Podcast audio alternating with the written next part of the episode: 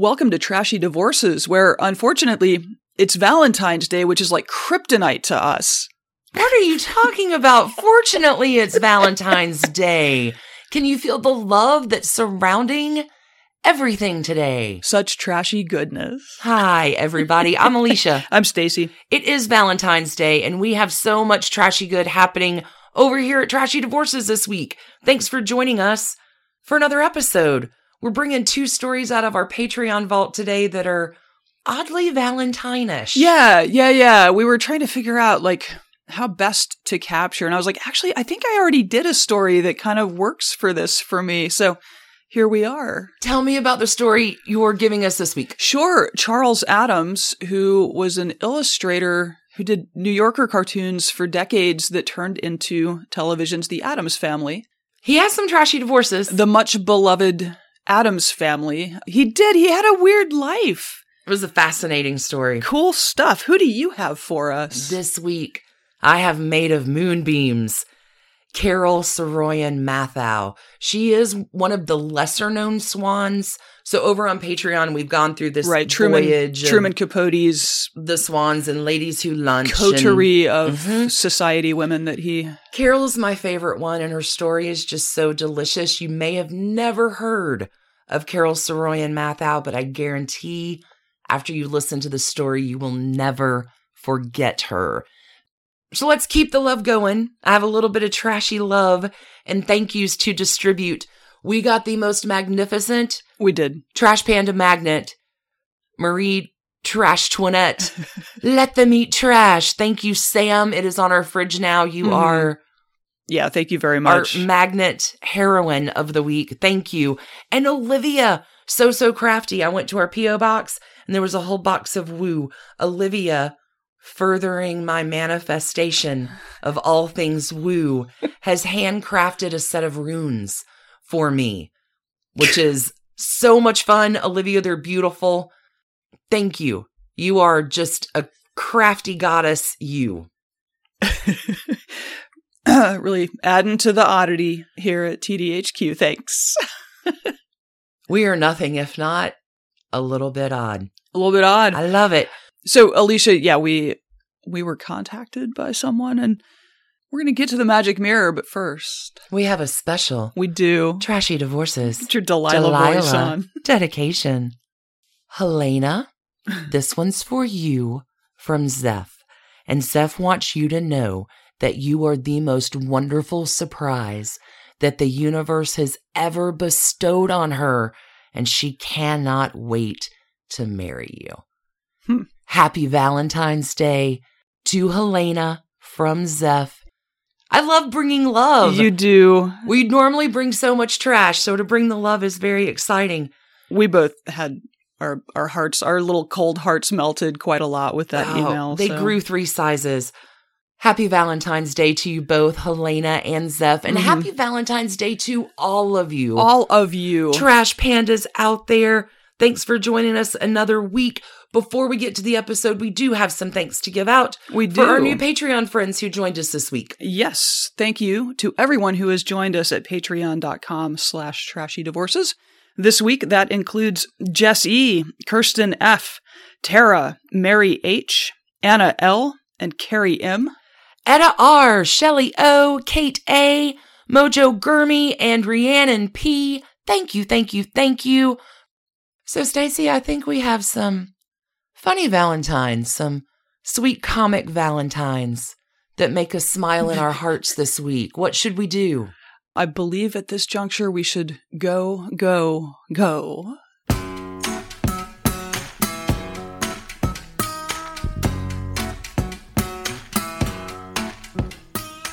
Oh, Trash Candy Connoisseurs, we have something so much fun happening in a little surprise series These are going to be fun, yeah. for October. Stacie, what are you bringing us today?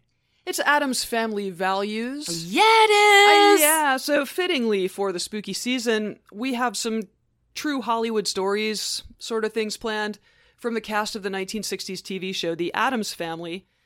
So to kind of get us situated in that world, because like I remember the show from when I was a kid, it was syndicated Oh yeah, TBS, yeah. and the Munsters. Uh huh. And yeah, it was t- exactly TBS. So wanted to get some background. Where did this come from? How did this start? Who thought of this? Tell me. All right.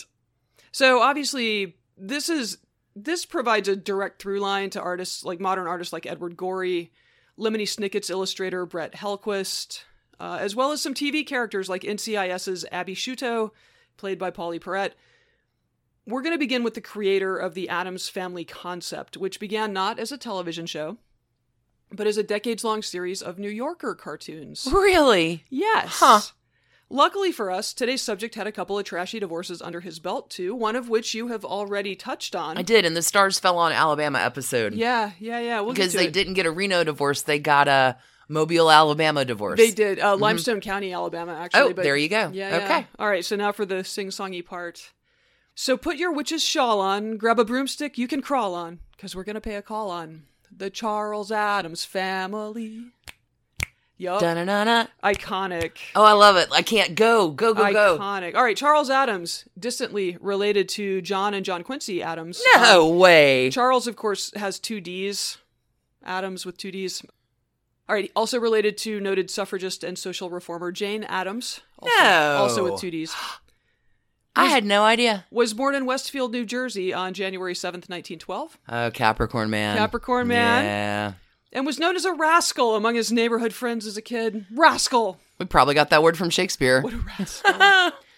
As a boy, a favorite gag of his was to climb into the dumbwaiter in his home on the ground floor, mm-hmm. haul himself up to the third floor, where his grandmother's room was, No. and then jump out and scare her. Oh my god. I bet grandma loved that. I bet he probably wasn't very quiet. He had to build up that skill. I would think. I wonder if grandma just pretended to be surprised I for can- all those times. I can also like because he, in his telling of it, he would he would haul himself up to the top and then knock on the door so grandma would open. Yeah. Big surprise! Oh! Ooh, it's a Yeah. ghost. Okay. So there was a nicely maintained. Who could be in there? No, do you want to hear something funny? This is mm. apropos to nothing. Tell me. My grandparents in the house that they lived in in Anniston had an intercom system, but I was young, like Sure. two or three. I don't know what a fucking intercom system is. Sure. And so my uncles, who were all teenagers, like if they knew I was playing in a certain room, they would go into another room in the house and use the intercom. Right, and you wouldn't know. Ooh, Oh my God. Alicia, I'm a ghost. Oh Why are you playing Parcheesi that way? Let John win. Like, I would be haunted by these sounds, and then one day I realized it was just my dickhead uncles. I think my brother did that one time with a walkie-talkie while I was in the shower. Like he oh, put it shit. Yeah, that would be scary. outer room, and yeah, I couldn't see. There was yeah, okay. All right. Anyway, sorry. Please continue with your story. Charles Addams. So there was a nicely maintained cemetery close to his home, and one of his joys as a child was exploring in it. Hmm. His early art had some fairly macabre themes. Uh, he apparently did a long series. Again, World War One was happening when he was a kid. Long series of drawings of Kaiser Wilhelm II dying in all sorts of gory and graphic ways. Oh, God. In reality, I learned, I mean, because Germany lost World War One and Kaiser Wilhelm was forced to abdicate the throne, Right. he fled to the Netherlands, lived into the 1940s, and was avidly anti Nazi. Seriously? He started, he was Nazi curious early on, but I mean, a lot of Americans were too. Interesting. Yeah, no, he was super anti Nazi even after they invaded the, ne- the Netherlands. Huh.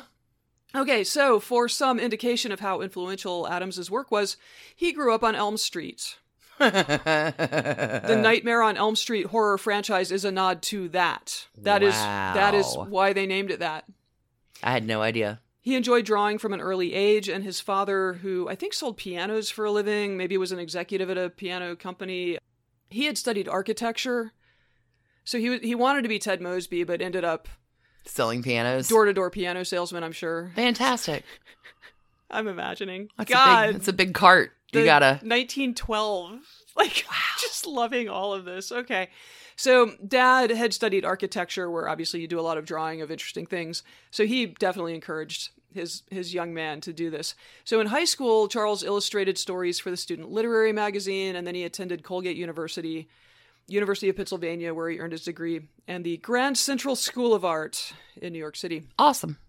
he said mostly what he did at that school in New York City was Look at People, which that's good work. Totally Well, makes sense. Along the way, there were a number of houses and buildings that he would later recall as inspirations for the Addams family mansion. In Hamilton, New York, where Colgate College is, there's a property at 52 Maple Avenue that local legend says is the the- Addams is the family house. basis of the Addams family house. Interesting. You can look it up. I'll put the link in. I guess in 2018, it was almost sold to be torn down, or it was almost torn down by the owners. Oh no. And I think someone swooped in and bought it to save it forever. Let's I think hope. It may have been student housing. Interesting. Like it may have been broken up into apartments. Okay, College Hall at UPenn is like this giant, I guess, Gothic thing. I'm not super clued in on architecture specifics, but we'll also post some links to that. Amazing looking building, by the way. You can kind of imagine those two, the one in Hamilton and the one at UPenn, kind of smushed together. But there was also a childhood incident in young Charles's life. Different than busting in on grandma. Well, yeah, he got caught B and E. He was trying to. There was this like abandoned Victorian house at the corner of Elm and Dudley Street. It is still there. I am happy to report. So, like, I went to Google Street View and and it opens up because I wasn't sure it was still there, and it opens up in a very normal like 1980s construction home or something. And but it's an inter. There are four corners, and I like third click, and I'm like, whoa, yeah, that's that's the Addams family house. Interesting. Mhm. He didn't steal anything. He just wanted to go in and look at it it. was unoccupied. Yeah, he was. I think he and his friends may have used the shed behind it as their clubhouse. But anyway, the drugged in. The cops, yeah, uh, drugged in exactly. So it's it is like it's kind of a kick to think about cops in like early 1920s collaring 10 or 12 year old Charles, You broke in just to look at the house, dude. Taking yeah, I him- just wanted to see it. taking him home to a stern talking to from his parents. I needed to check out that dumb waiter. I mean, I'm sure kids back then were like finding places to hide out and smoke cigarettes or Oh, drink yeah, alcohol or whatever. For sure. All right. After college, he goes to work helping in the layout department for True Detective magazine, and one of his Really? jobs, true story, was to retouch corpse photos to remove blood and gore from them. Oh my. So, like, A perfect assignment for the boy with the macabre sense of humor, and also one that he really chafed at. Once saying, a lot of those corpses were more interesting the way they were. oh. His first New Yorker cartoon appeared on February 6th, 1932, and he just freelanced with them for a while. Like, and it, these weren't Addams family pictures. It wasn't until 1938 that he drew the first of a long series that would come to be known as the Addams Family. This isn't even what got him hired at the New Yorker, though. What got him hired was it was called the Downhill Skier, and it's, you know, a ski slope and there's like the the two ski tracks okay.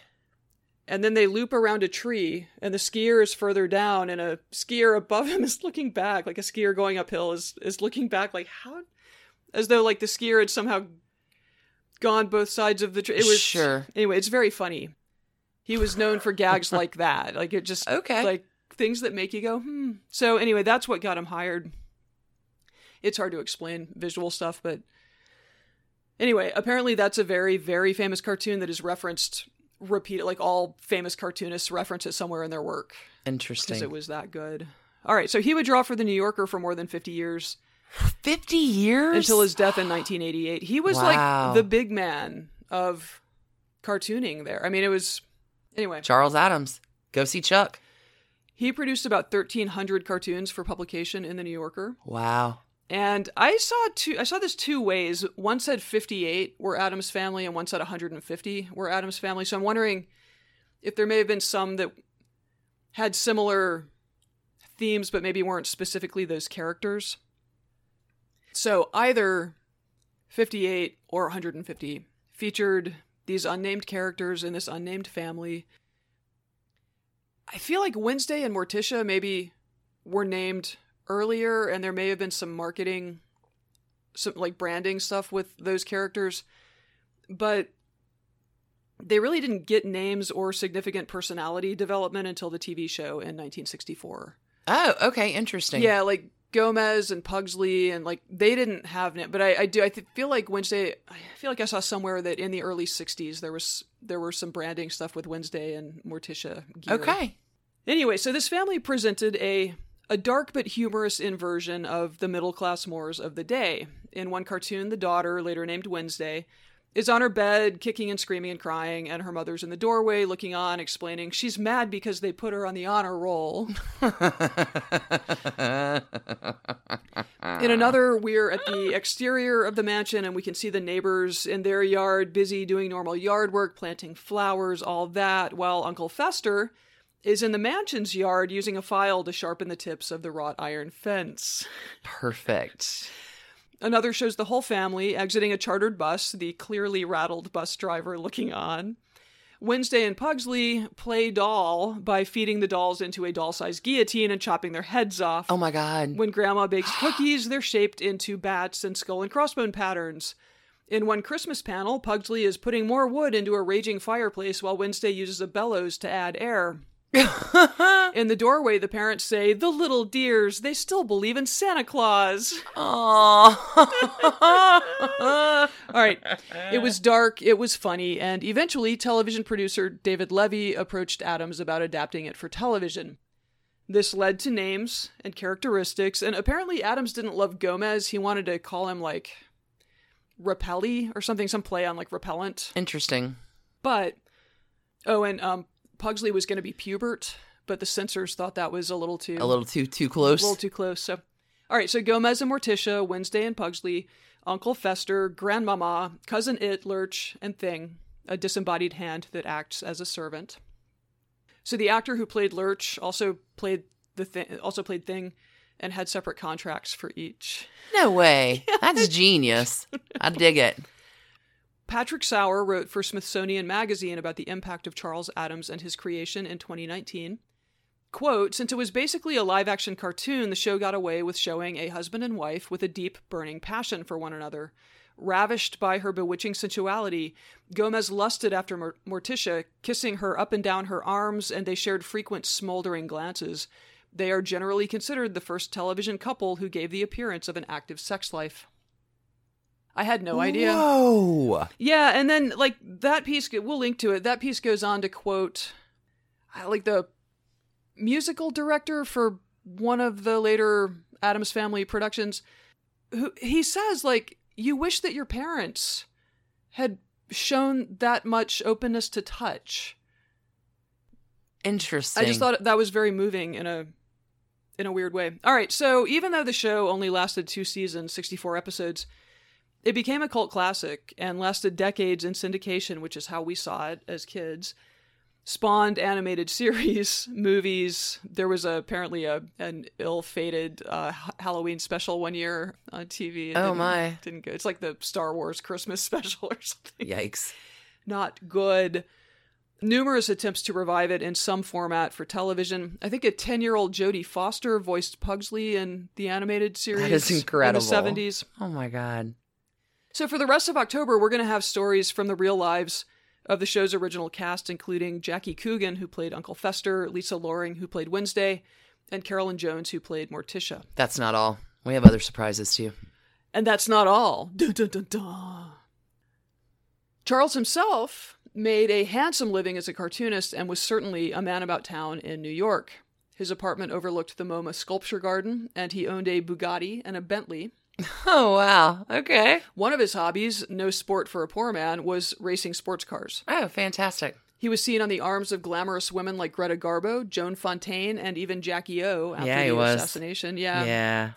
and was described as a quote well dressed, courtly man with silvery back-combed hair and a gentle manner. Huh. Also, just as a lady killer, which is basically the TLDR of the sentence I just said. Yeah. For real. Charles Addams had three marriages. He met Barbara Jean Day in 1942 and was immediately drawn to her. She is said to have strongly resembled his Morticia character. Interesting. Yup. Really. So that marriage lasted eight years, but she finally walked when Charles, who was determined to be child free forever, refused to adopt a baby with her. oh. She would go on to marry New Yorker journalist and writer John Hersey, with whom she had a daughter, Brooke, and was stepmom to his four kids, and seems to have lived a happy life until her death in 2007 at the age of 88. Well, So- good for Barbara. Yeah. Go, Babs. Excellent.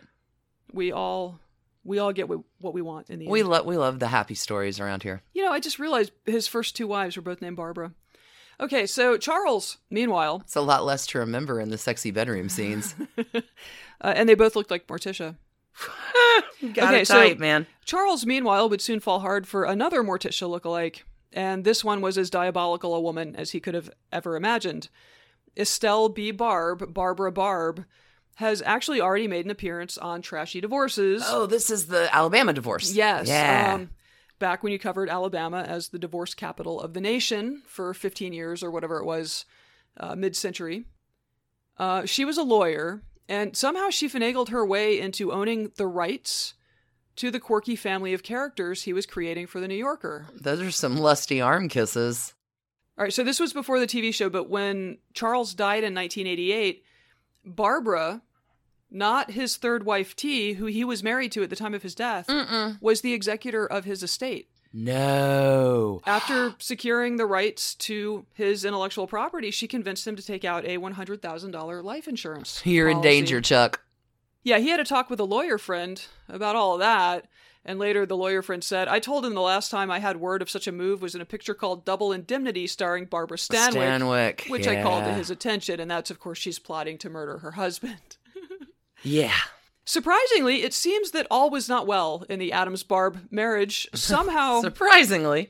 Somehow, Barbara met Henry Hopkinson, a British politician and diplomat. So um, she and Charles married in 54. Okay. In January of 1956, Henry Hopkinson was elevated to the Baron Colyton. And what is sexier than a newly created peerage, I ask you? I mean, it, if it was Chumley, then maybe. Barb had no choice but to fling herself to Limestone County, Alabama, Oh my which God. at the time had no residency requirement. Sure. I think the law stipulated that you had to be an Alabama resident, and so the lawyers would. I think you For like a day. one yeah. of the others. The lawyer had her get a library card at the Oh, Mobile Tina Library. Onassis, yeah. There you go. hmm Something like that, you know. So the lawyers were fine with defrauding the courts to get their. Well, Alabama bucks. made it the system pretty ripe for defrauding. Yes. It wasn't it wa- wasn't hard. They didn't So- have to scratch. It wasn't a head scratcher. No, and it was intended to be what it was. For okay, sure. so Barb was granted a divorce within 48 hours of arrival in Alabama in 1956, and in December of the same year, she became Lady Colyton No. after secretly marrying Baron Colyton in London. So less than two years married Holy cats. to Charles Hopkinson. The Baron Colyton would die in 1996. Barb would live until 2004 when she was perhaps 85. It's not, we don't quite know. The Addams Family movies from the All 19- the potions keep you younger. The Addams Family movies from the 1990s include a thanks to the Lady Colyton in the credits. She authorized sale of the rights really? to Orion Pictures on the condition that Scott Rudin produce. And it's really strange to me that she continued to have those, like, she continued to hold rights over her ex husband's intellectual property all those years, even after they were divorced, even That after is remarkable. Even after she tried to kill him, alleged. allegedly. But yeah, even after both of them remarried, like, he apparently never fought. huh. But again, he was comfortably wealthy. Like, I don't Sure. know. Interesting. I have no I don't know if they stayed friends. I like I, I literally don't know anything about that and I think there's probably a lot more to the story and I I may order one of his biographies to to learn more cuz Interesting. it is it really is. So his final marriage in 1980 was to Marilyn Matthews Miller. Oh, so he waited a long time. yeah. Huh. Um but I mean he's he was a man about town. Like Oh yeah, he had to. he was not lonely. He I had to think. TLDR. He was not for a lonely if couple he did not want to be lonely. I believe is believe is the thing. All right, so 1980, he marries Marilyn Matthews Miller, T, to her friends. They got married in a pet cemetery in Watermill, New York, no. with the bride in a black dress carrying a black feather fan. Quote, he thought it would be nice and cheerful, she explained later. She joked that the pet cemetery would make a fine final resting place, and Charles is said to have replied, I know it's a bit impractical, but there are worse places. and his ashes would eventually be interred in a pet cemetery on the grounds of their upstate New York estate, No way. following the heart attack that kills him eight years later. Oh my God. T, a former model and champion of animal rights, would compile the book The World of Charles Addams in 1991 and establish and endow the T and Charles Addams Foundation in 99, dedicated to interpreting and sharing Charles's artistry into the future. She passed away in 2002. So, that is more or less Charles Addams, creator of the Addams family I had no idea. a dapper dude who lived an extraordinary life by making funny off kilter art that ended up creating space for what we think of as goth today, but also probably just making room for the sensibilities of the weird kids back in the ultra staid 1950s. So, this from Charles's New York Times obituary, I think kind of sums it up best. So, explaining Mr. Addams's popularity, the critic John Mason Brown once wrote in the Sunday Review that he, quote, invites us to enter a world which has nothing to do with the one in which we live, except that in the most glorious, undeviating, and giddy fashion, it turns all of its values topsy turvy. I love it. I love it too. Hell yeah. I love it. I Thanks. can't wait for the series. It's going to be so much fun. I think so too. Yeah. Thank you, Charles Addams, for just like lighting a match to the macabre. to, yeah, well, into like 1940s and 1950s culture in America, which It's amazing. needed, it needed some Addams family. Well done. That was a hell of a start. thanks. Well done. A life well lived.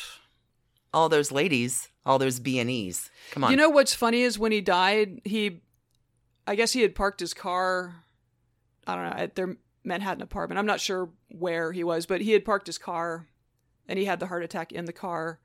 And in his obituary, his wife is quoted as saying, he did love cars, so I guess it's not a bad way to go. Like, like these are kind of people with like just a good sense of humor. I love it. That's a great story. So I'm gonna try to learn more about the his ongoing relationship with his second ex-wife, because That sounds trashy. it sound or awesome, Or maybe that was what she got in the divorce. maybe yeah, Like if it was signed over and he's like, "All right, I got plenty of money. That's you can keep that, and let's not."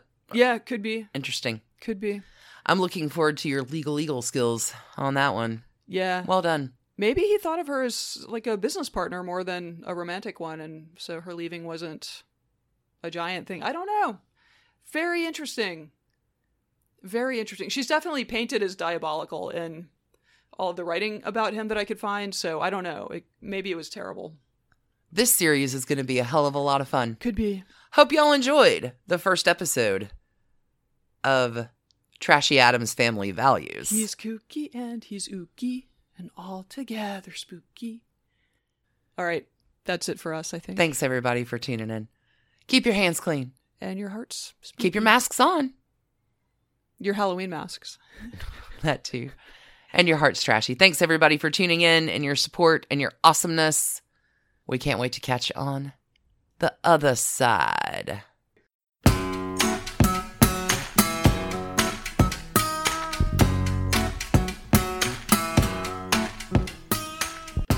And now for another edition of The Swans. The Swans are ladies who lunch series. hmm Like I don't want to have favorites, but God. Today we are here to talk about probably one of the lesser known swans. We've We done the flashy ones. Gathered here today. right? For the ladies who lunch series. We've talked about the we've Mhm. talked about the flashy ones. Carol Grace Marcus Saroyan Matthau. A little yeah. Mhm. Oh yeah. This is gonna be a fun story. Pick that apart a little. Carol Grace Okay. Marcus Uh huh. Saroyan, Okay. married name. Matthau, married name. Hmm. She's a September 11th baby.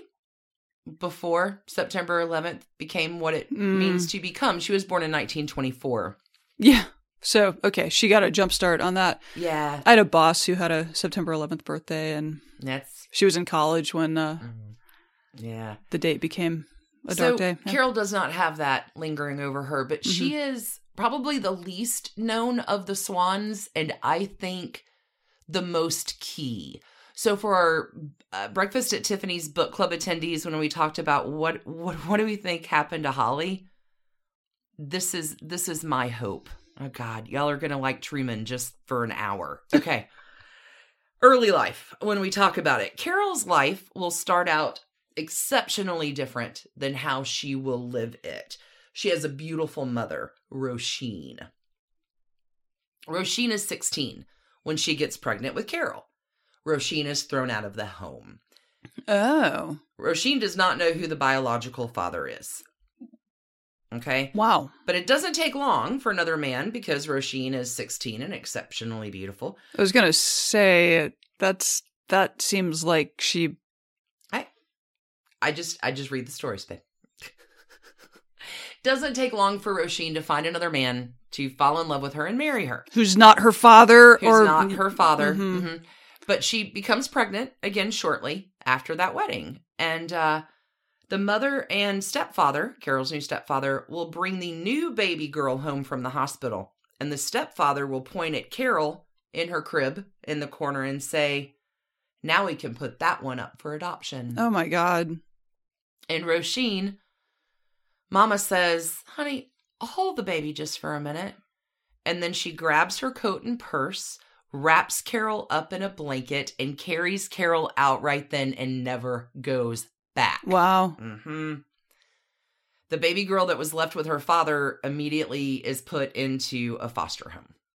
This is during the Depression. Like I don't know if this is a good story or not. oh, it starts terrible. It's Okay. going to get worse before it gets better. Okay, I'm thanks. just I'm letting you know. Heads up, everybody. There's a happy there's a happy thing. Mm. There is a bow at the end with some happy, but no, Carol's life is is just terrible.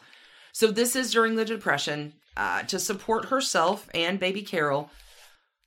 Roisin is going to work in a hat factory and while working hours without any kind of family support, right? Carol is boarded out into foster homes and Carol will remember them as ugly places, bleak places, full of faceless, impoverished families just trying to survive. And Carol will learn how to, quote, be there without being there. She becomes very good at making herself a little bit, you know, hmm self preservation and visibility cloak. So one day, Carol is taken to visit mom, and there's a man sitting in mom's living room waiting for her to dress, and he asked Carol. And when she realized he was smiling and kind, she kind of talked to him. This guy's name is Charles Marcus. Roisin had met him on a blind date, and Carol's life is about to drastically change because Charles Marcus is an aviation pioneer and will co found the Bendix Corporation. Okay. Carol's mom, Roisin, Marcus, marry soon after. And Carol will describe this change in her life as going to sleep in Dickensian squalor and waking up in the Queen's box on opening day of the Ascot races near London. Hmm. Like it is that. So Carol and her mom will move into Charles Marcus's 18 room duplex at 1107 Fifth Avenue Okay, so do New they York City. do they only have access to nine rooms or I think they can get all 18. This building at 1107 Fifth Avenue is also the same building where Marjorie Merriweather Post ah, lives. Okay. So now Carol, coming from destitute squalor, So she's moving on up. moving on. They're all moving on up. Now they have servants, jewelry, expensive schools. I mean, as they should. Well, Carol like is little like her hour to hour worries are over. But the worry that she begins to build that this new life and its security is going to disappear just as fast Sure. never ends. 2 years later, Carol's mom finally gets around to telling Charles, her husband, that you know, it turns out I have another daughter who's in foster care. And Charles Marcus, like good guy, family retrieves Carol's younger half sister, Eleanor. She'd been lucky because she had loved the family she was with. She'd been well taken care of. And Carol said she came home so pretty and plump she looked like Snow White. Hmm. So Eleanor had a little bit better of a time hmm in her foster care situation. But now the whole family's back together. Kind of feel bad for the foster parents, right? Like I, I realize it's you know, it's a foster situation, but still, you know, Oh, hi, Inman. Thanks for your help, buddy. he's totally into helping. Hi, bud. Okay, so where Truman Capote is kind of my number two after fuck off Scott Fitzgerald, maybe three after Ernest Hemingway. I'm going to tell you, anytime I can tell you a nice thing about Truman Capote, I'm going to. So Truman Capote does a lot of dining out on this poor hit kid from Alabama, abandoned, left behind. Mm-hmm. I would like you to know that Carol and Truman meet when they're both 13 years old because Truman is living in near Carol with his mom and his new stepfather, Mr. Capote, like in Manhattan, going to the best schools, like totally still getting neglected by Lillie Mae. She's terrible, but he's got a bad mom. Anyway, Mhm. Carol and Truman meet when they're 13. And Truman's coming over after school in the afternoons to visit Eleanor. Okay, they're friends. Great. Now, Carol, studious, eager to please her parents, she'll come home from school every day and just begin studying. Like she comes home, hits the books, gets her work out of the way, and then her routine is to run a bath and change for dinner because that's what you did. You changed for dinner. So one day, when Carol is getting out of the bath, Carol hears a noise and she looks up to find a face with pink cheeks, yellow hair, and the bluest blue eyes she had ever seen looking through the window. She screams, Yeah. naturally. Mm-hmm. And Carol's trying to decide if she should grab the blankets off her bed to cover herself up or get a robe. And the face says, Stop, stop. He continues the appeal, saying, quote, Please don't move, please. You are directly from the moon. Oh my god. I've never seen anyone look like you. Your skin is made of moonbeams. You are lit from within. No, no. Don't move. Stay as you are exactly. Please, I ask this with all my heart. Obviously, Carol's a little stunned and a little mm-hmm. too shocked to do anything, so she just stands there.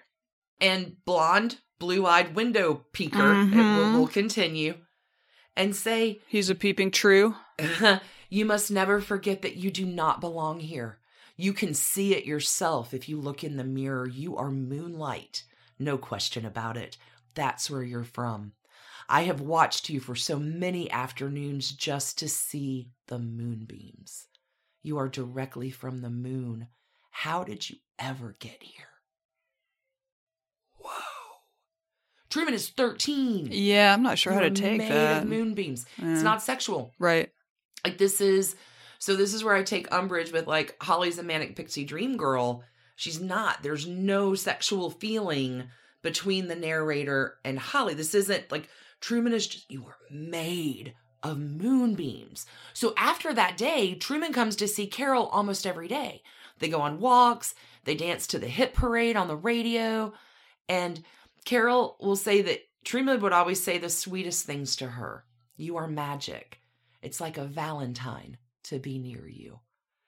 They have, Carol and Truman, a deep and lifelong friendship. She is one of the few friends that he will have until he dies. Even until the end of his life, he will always greet her, saying, Yes, sweetness, you are still from the moon. That that's a little tenderhearted. You're you're touched. Oh, for sure. Yeah. Yeah, yeah. It's just the the peeping tom aspect is creepy, but of their relationship, Carol will say, I told him all of my secrets. He told me some of his.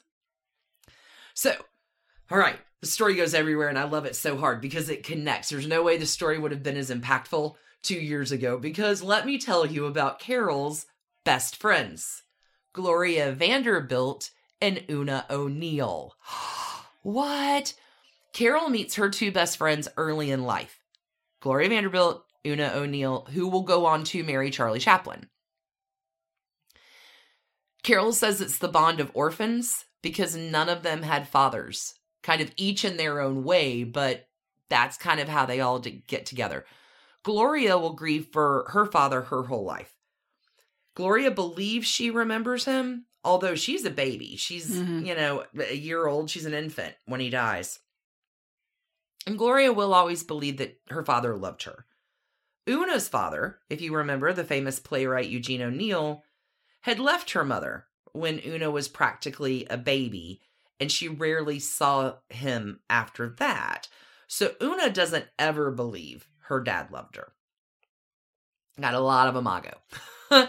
Carol in this sitch is probably the luckiest of the three with her father situation. Even though she never knows who her real father is, she had been rescued by this wonderful stepfather who she will happily call daddy. And like, so all three very different relationships. Carol will describe their bond as all three trying to make up for early years of darkness.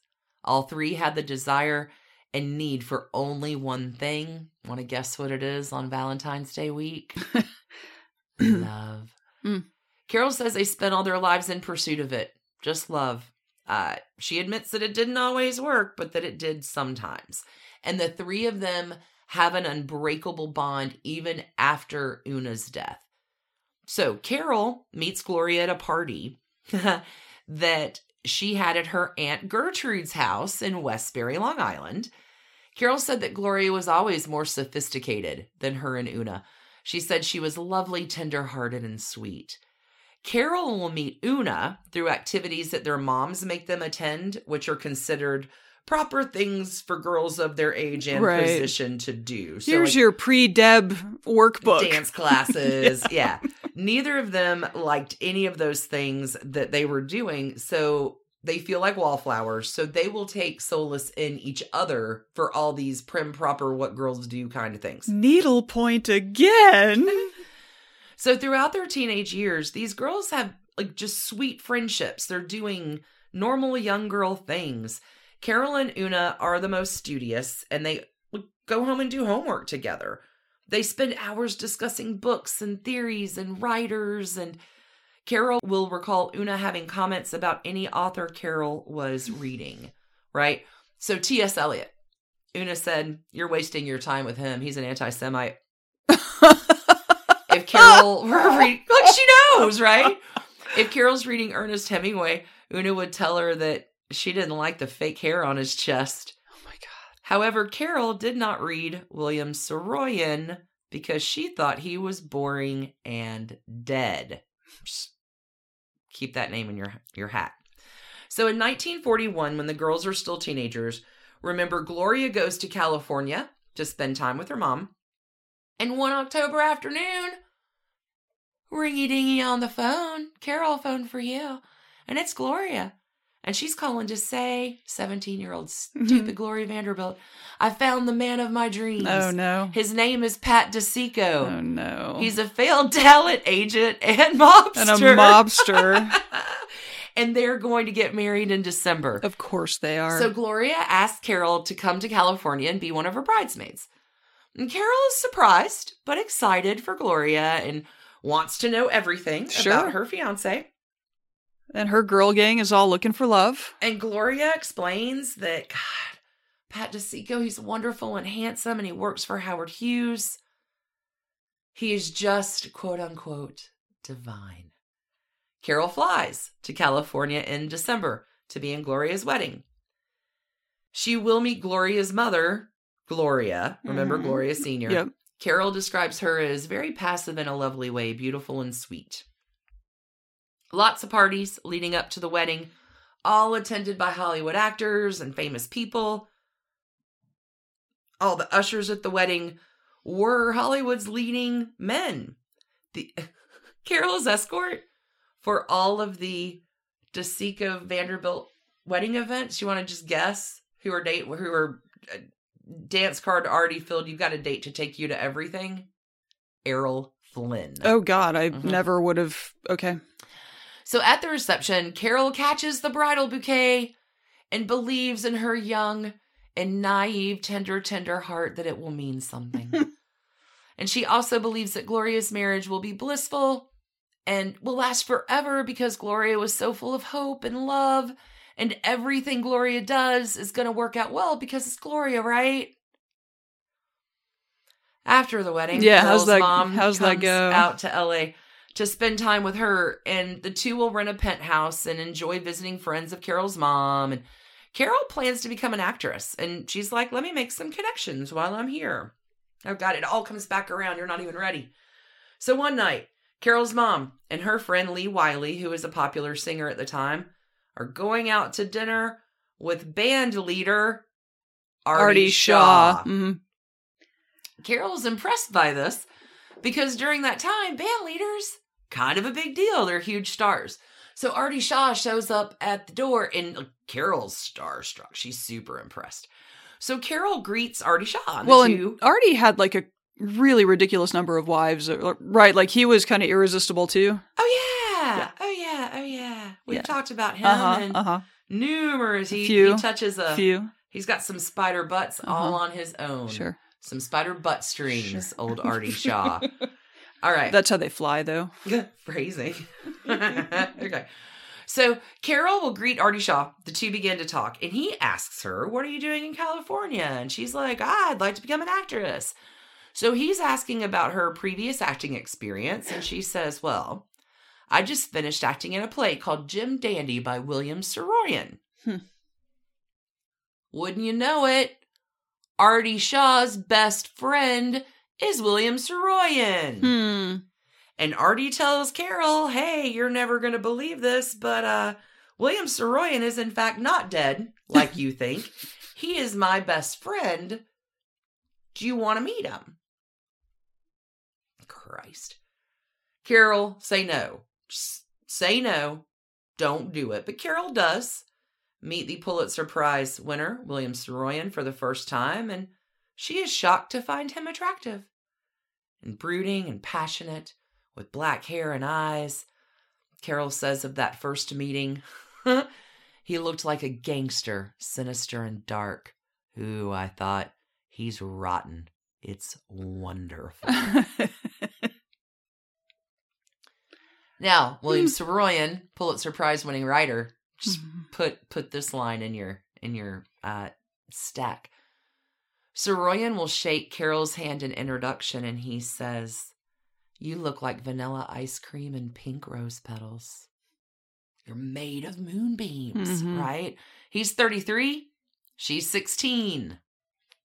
That's perfect for that era. In his defense, she lies and says she's 18. So he is unaware that the child made of vanilla ice cream and pink rose petals is, in fact, still a little underage. It was also the 40s, and I feel like it was just a little more common for, It's like 1940. yeah, big age gaps to. Okay. Not that it's uncommon now. It just, I don't know. I think it was just less.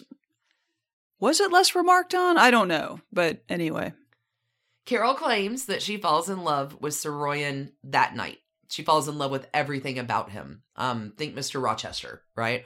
His looks, his scent, his sense of humor, but especially his words.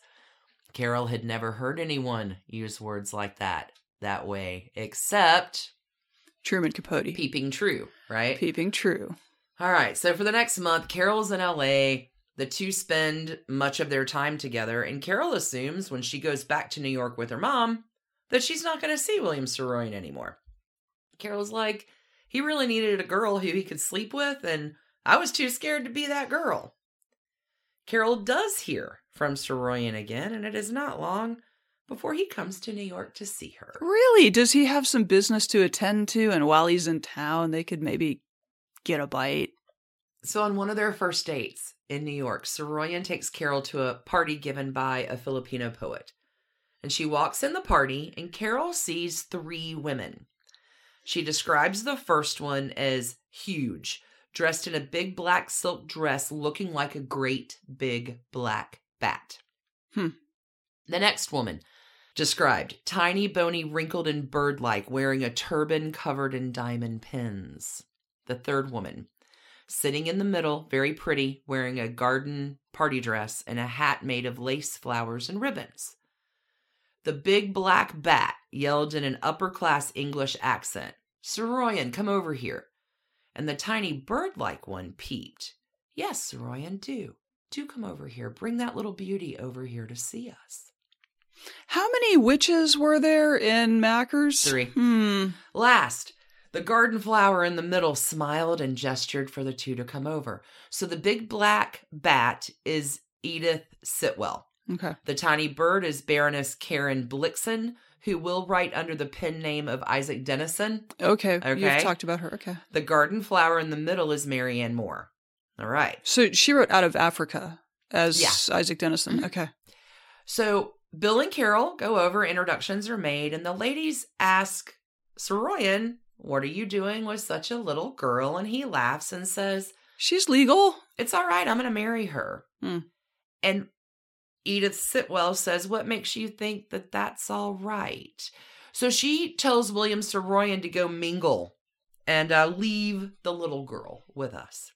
So Carol stays with these three ladies who seem to be completely fascinated With the her. witches from Mackers. Okay. She sits on the floor looking up at them, and they make little curls in her hair. They look in her purse. They play with her dress. These three grand ladies riddle her with questions about herself, but also why she was with that old man, Saroyan. And Carol says she's in love with him and they're going to get married. And the ladies try to discourage her. Oh, how dreadful, says the bony bird. Does he tell you pretty things? asked the big black bat. Do you know how different it is to have a beau than it is to get married? They are very different things and they deserve some thought. I have a feeling that you have not thought about these things enough. Do you think I'm right? Bubble, bubble, toil Says and the trouble. flower in the middle. Mhm. Carol stays with them throughout the whole party. Saroyan comes to get Carol at the end of the evening, and Carol kisses each of them goodbye. And as she bends over to kiss them, each woman discreetly hands her, Carol, a small piece of paper. And Carol puts the pieces of paper in her purse, and Bill Saroyan doesn't see like the passing of these notes. Mhm. So later that night, Carol gets home and she takes out the three pieces of paper. And each of these three grand older lady dames Your offspring shall be kings of Scotland. no, had written down their full names, addresses, and phone numbers. Mm. And each had also written a small message You can come stay with me always. Wow. You don't have to stay with him. Is there something wrong with Saroyan that they know and she doesn't? Are Let we me build my getting to that? tense. Come on.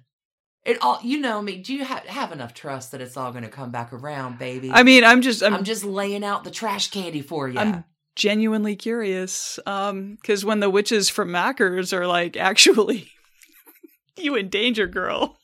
so many years later, after having wait on it, Mhm. married and divorced William Saroyan Mhm. twice. Yikes.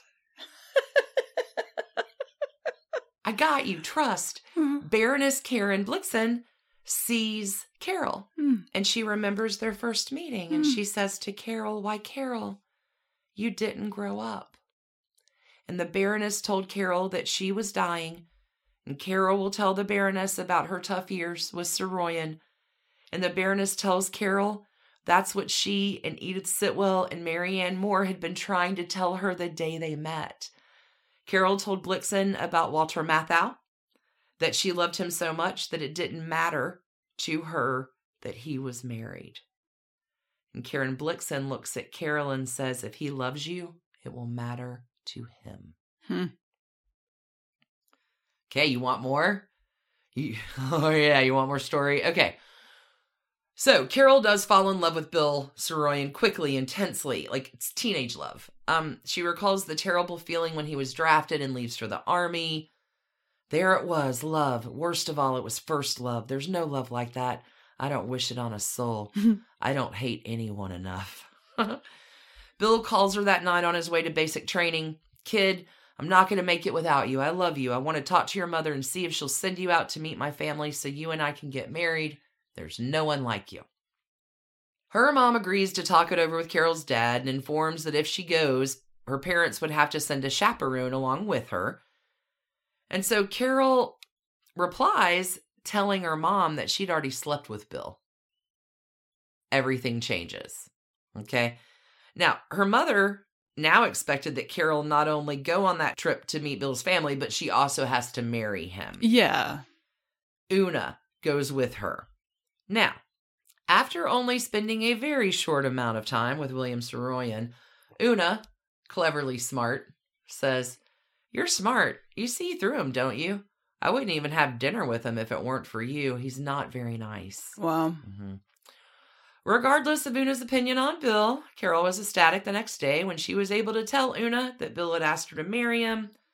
Carol also will tell Oona about the one condition Bill put on the proposal. He wouldn't marry Carol until she proved she could bear a child for him. How do you prove that? Once she got pregnant, Oh, Jesus. they could get married. Friend. Carol complies. The two were married on February 20th, 1943, in a courthouse ceremony. Everyone thought Carol was making a mistake. Mm, really? I'm it surprised. Not take Carol long to realize that all those people, girl, you're in danger. Right. Did the witches from Mackers show up and sit in the back with a cauldron? Their son, Aram, was born September 25th, 1943. Bill, no surprise, was unkind emotionally right to Carol from the start. The neglect and verbal abuse were soon to follow. For the least infractions, uh, Bill, this was his move, he would refuse to speak to Carol for days and sometimes weeks. Insults were a common occurrence, so he really liked telling Carol that she was a liar. I don't think Carol Saroyan ever lied in her life. Like, she's just not the lying kind. Bill would explode with anger if Carol ever said she was too tired to have sex, which she didn't do very often because sex was one of the only times that Bill was civil to her. Over the course of their relationship, Bill's verbal assaults become nastier, more frequent, increasingly crueler as the days go on. And as these things often do, the abuse escalates and will at some point turn from emotional and mental to physical. Saroyan will hit and choke Carol. He will throw her down a flight of stairs one time in front of her children.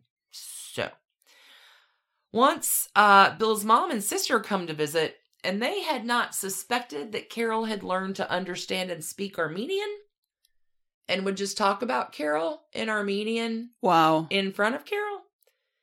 So every night at dinner during that extended stay, Carol just listens to them say terrible things about her in Armenian.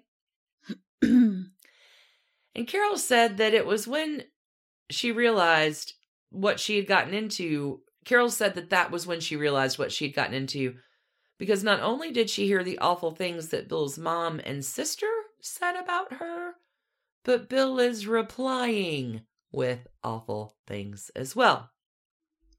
well, that is, uh, oh, that's horrifying. Come on, this is Roshin's daughter.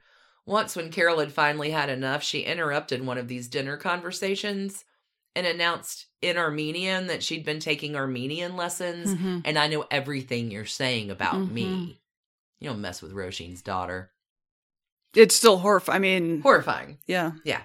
In addition to everything else, Bill Saroyan was, come on, guess, an abuser and a Alcoholic? gambler. A gambler. I mean, the list is shortish, but Now, no, I don't know. Bill Saroyan, as writers go, uh, you know what? Beat Truman Capote and Ernest Hemingway any day because this is his move.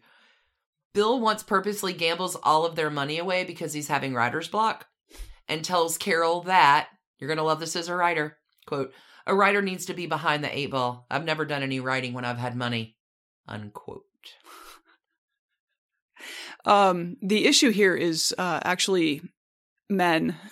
like, like this is. I just don't think that any woman writer has ever expressed that sentiment in her life. God, I just don't write well when I don't have food or heat or a roof over my head. Right? Like, Jesus. oh my god. Okay, but hold on. Here's the here's the double vision move. Once they're broke, Bill will blame Carol for allowing him to do it. Well, obviously. and it's her fault now that he's under all this pressure. Mhm. So Bill does go overseas for a few weeks, and Good. Carol decides to get uh, dirty books to read while he's gone. okay. Like little So- Harlequin romance, kind of. Yeah, yeah, yeah, yeah. So she's reading them and she's reading about women having orgasms. And she's really confused because she's like, What is that? that's a scientific impossibility. Like, women don't have orgasms. So she reads a lot of these dirty books and she gets upset and she calls Gloria, her BFF. Mm, sure.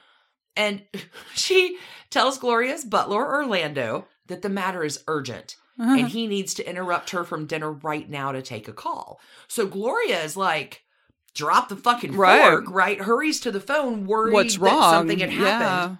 Yeah. Carol reads her about the like women having orna- orgasms, and Gloria's like, Uh huh. yeah, so. And Carol's frustrated, and she's like, what do you mean, yeah, so? You know that girls don't come. And Gloria is stunned, naturally, and reveals the big secret that, yes, in fact, women do have orgasms. I feel like the problem here is her husband. So after six years of marriage and two kids. oh my god. Mhm. Daughter Lucy is born in 1946. It is not Carol who files for divorce at his bill. Mm. Carol had become numb to his behavior. She'd stopped caring, and once she stopped coddling him and telling him how wonderful he was, he no longer wanted to be married to her. So he comes home and announces that he's divorcing her, and she says, I don't really care. I wouldn't bother getting a divorce. Uh, she said she'd keep the children, but that the 30 cents they had left was all his.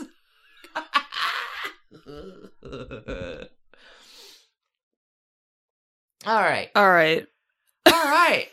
So, in some epic gaslighting by your friends, ironically, it would only be two years later when Bill Saroyan would convince Carol to marry him for the second time. He'd been pressuring her for a while. Once he realizes that she's having relationships with other men, and he is naturally incensed, and he will use the kids to help manipulate Carol to remarry him. He will recruit Charlie Chaplin, who is now married to her Mhm. BFF Oona, Oona. to help persuade Carol. Chaplin prepares a long and intense spiel about why But as a silent film star, he had nothing to say. why Carol should reunite with Saroyan, and it starts with Dear Carol and ends with You must do the right thing, and there's only one right thing, go back. The two remarry in 1951. now, the dy- I'm mad about it. The Yeah. dynamic of the second marriage is different. Carol's on guard. She's always ready to retaliate. yeah. And she quickly decides that she doesn't want to live that way. Second time around, last six months. Okay. I respect a boundary. Carol will write, I don't think marriages break up because of what you do to each other. They break up because of what you must become in order to stay in them. Hmm. That's. It's wise, right? hmm One day, Carol looks Saroyan in the eye and says, I'm sick of you. and Rosheen's daughter grabs her shit and never looks back. Whew, now we're getting to the happy times. Oh, good. Okay. Well, okay. ish. I mean, we're it's it's moving along. So after the second divorce, Carol and the kids move into an apartment. Carol's stepfather, her dad, agrees to pay for the children's health care and education expenses, but nothing else. Carol supports them by acting, taking small parts in TV and in the New York theater scene, the theater. Theater. She also will write a novella, The Secret in the Daisy, using the name Carol Grace during this time. The novella The Secret in the Daisy was based on Carol's childhood. So while doing a play in New York, Carol will meet her old friend, Peeping True, at the Gold Key Club for drinks and long talks. Truman tells her about his new BFFs, Babe Paley and Slim Keith, all the other socialites, but neither Truman nor Carol sleep that much. So they'd stay out all night. And at 7 a.m., they would walk to Fifth Avenue where a man with a cart would sell them donuts and coffee and they'd continue walking. They would end up in front of Tiffany's eating their donuts and drinking their coffee, and they would stare at the diamonds and gold. Then they would walk to the plaza and sit on the steps of the fountain. During these talks, Truman encourages Carol to sleep with some of the rich men who are always trying to sleep with her. He tells her it would solve a lot of her problems. she told him she could never sleep with anyone that she didn't love. And he says, You're naive.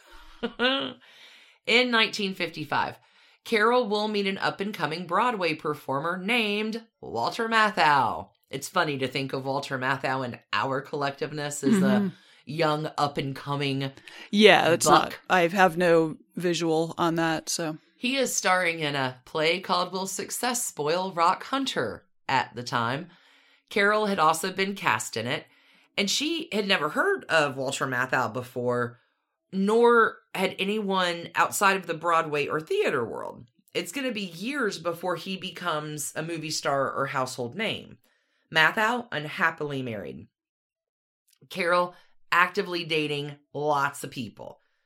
But Carol finds Walter to be intelligent and kind, and the two share this kind of raunchy sense of humor and just have this really easy conversation uh, between them.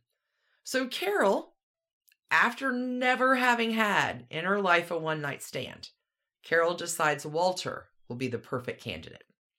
How do you think that goes? Instead of a one night stand, Carol falls deeply and hopelessly in love with him. So it goes terribly, as one night stands go. Well, she she had no way of knowing at the time of this one night stand that she would stay deeply and hopelessly in love with him for the rest of her life. Hmm. Sometimes you know. Carol describes Walter as having the ultimate sexuality with the most beautiful romanticism. Hmm. She said they slept together everywhere and said that never changed, even as they both were well into their senior years. The affair goes on for four years before they're married. Carol resigns herself to be with him, even if they never were married. She feels like I'm never going to be happy without him. Back to Karen Blixen, right? If you matter to him, it's going to matter to him. It, Mhm. it eventually does. Matthau, although he does have all these great qualities, he is a gambler just like Saroyan. Carol doesn't really care. The two finally do marry in 1959. And Gloria and Truman are both unhappy about Carol's decision. They think Carol is making a terrible mistake to marry a poor actor who cannot provide her with the lifestyle that they feel she deserves. All right, marriage to Walter Matthau. Early in their marriage, the couple have a lot of pressures. They each have shitty ex spouses. They each have two kids from previous marriages. They're kind of broke, right? First six years of their marriage, Walter does not gamble, but it was only because he's so in debt from gambling that he'd Right. done earlier that the bookies would never take a bet for him. The couple will welcome their only child together, a son named Charles, in December of 1962. Walter continues to be successful on stage. He's nominated for a Tony in 1959. He wins Tony Awards in 1962 and 1965. Walter's big movie breakthrough would happen when the play he had won a Tony for in 1965 was made into a movie, and the play and the movie were called The Odd Couple. You got it. Mhm. And after the movie comes out, Walter Uh-huh. Matthau Household name. done one of Hollywood's most successful successful actors, right? Mhm. Now, Walter will begin gambling again after the first part of their marriage, but Carol never confronts him about it. I wanted him to be happy. I overlooked it.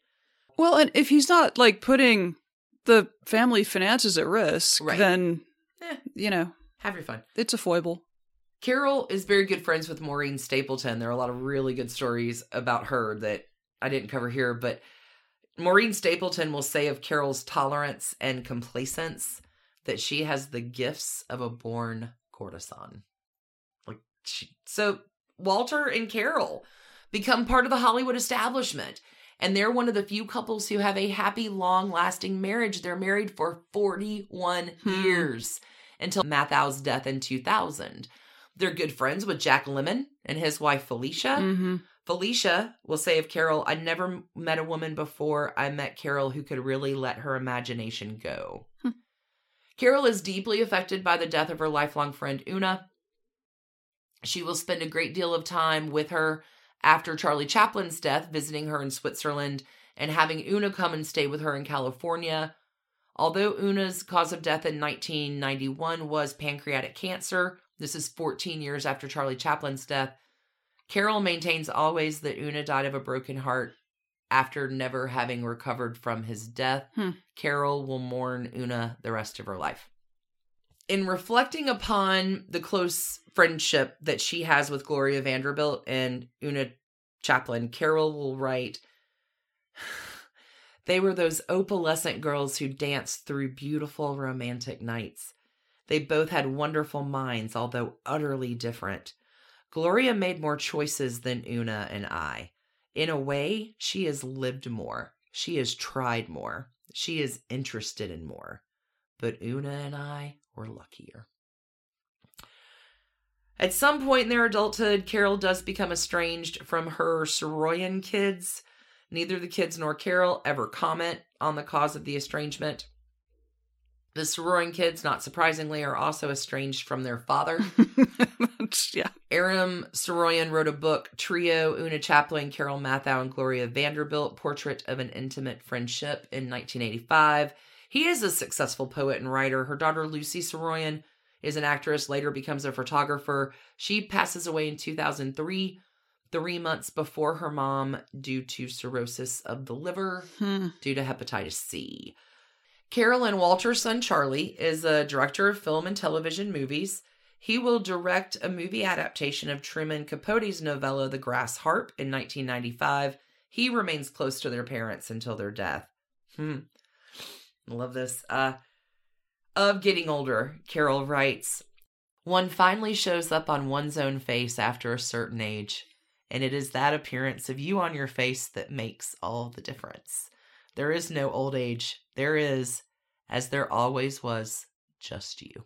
Hmm. Is that lovely? Yeah. I love Carol Saroyan. Matthau.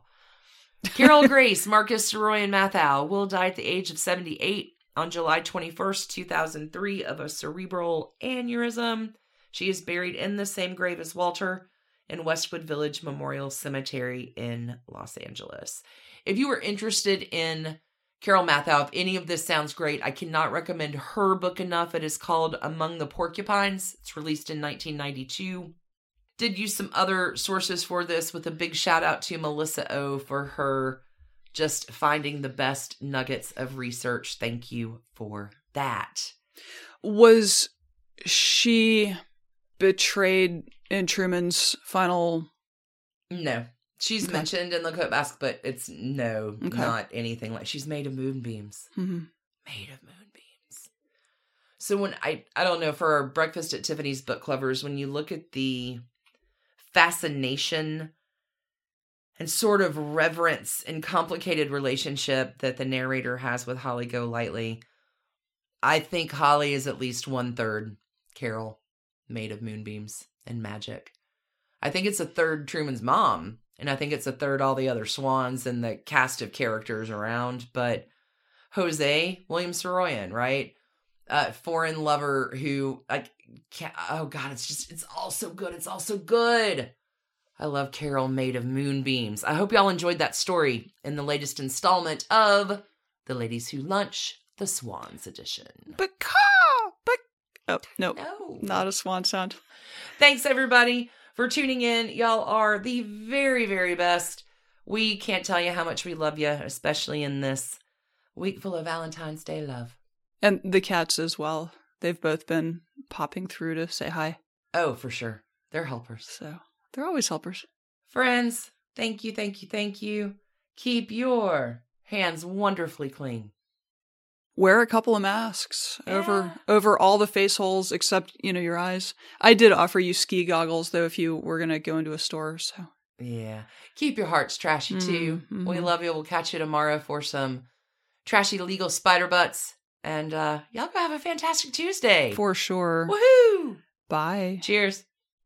And thanks to you for listening. Trashy Divorces is a Hemlock Creatives production, created and produced right here in Atlanta, Georgia by us, Stacie and Alicia, with a little research and writing help from the brilliant Melissa O. Our art is by Sydney V. Smith. That's Sydney V. Smith at carbonmade.com. And our music is used with permission of Ratsy.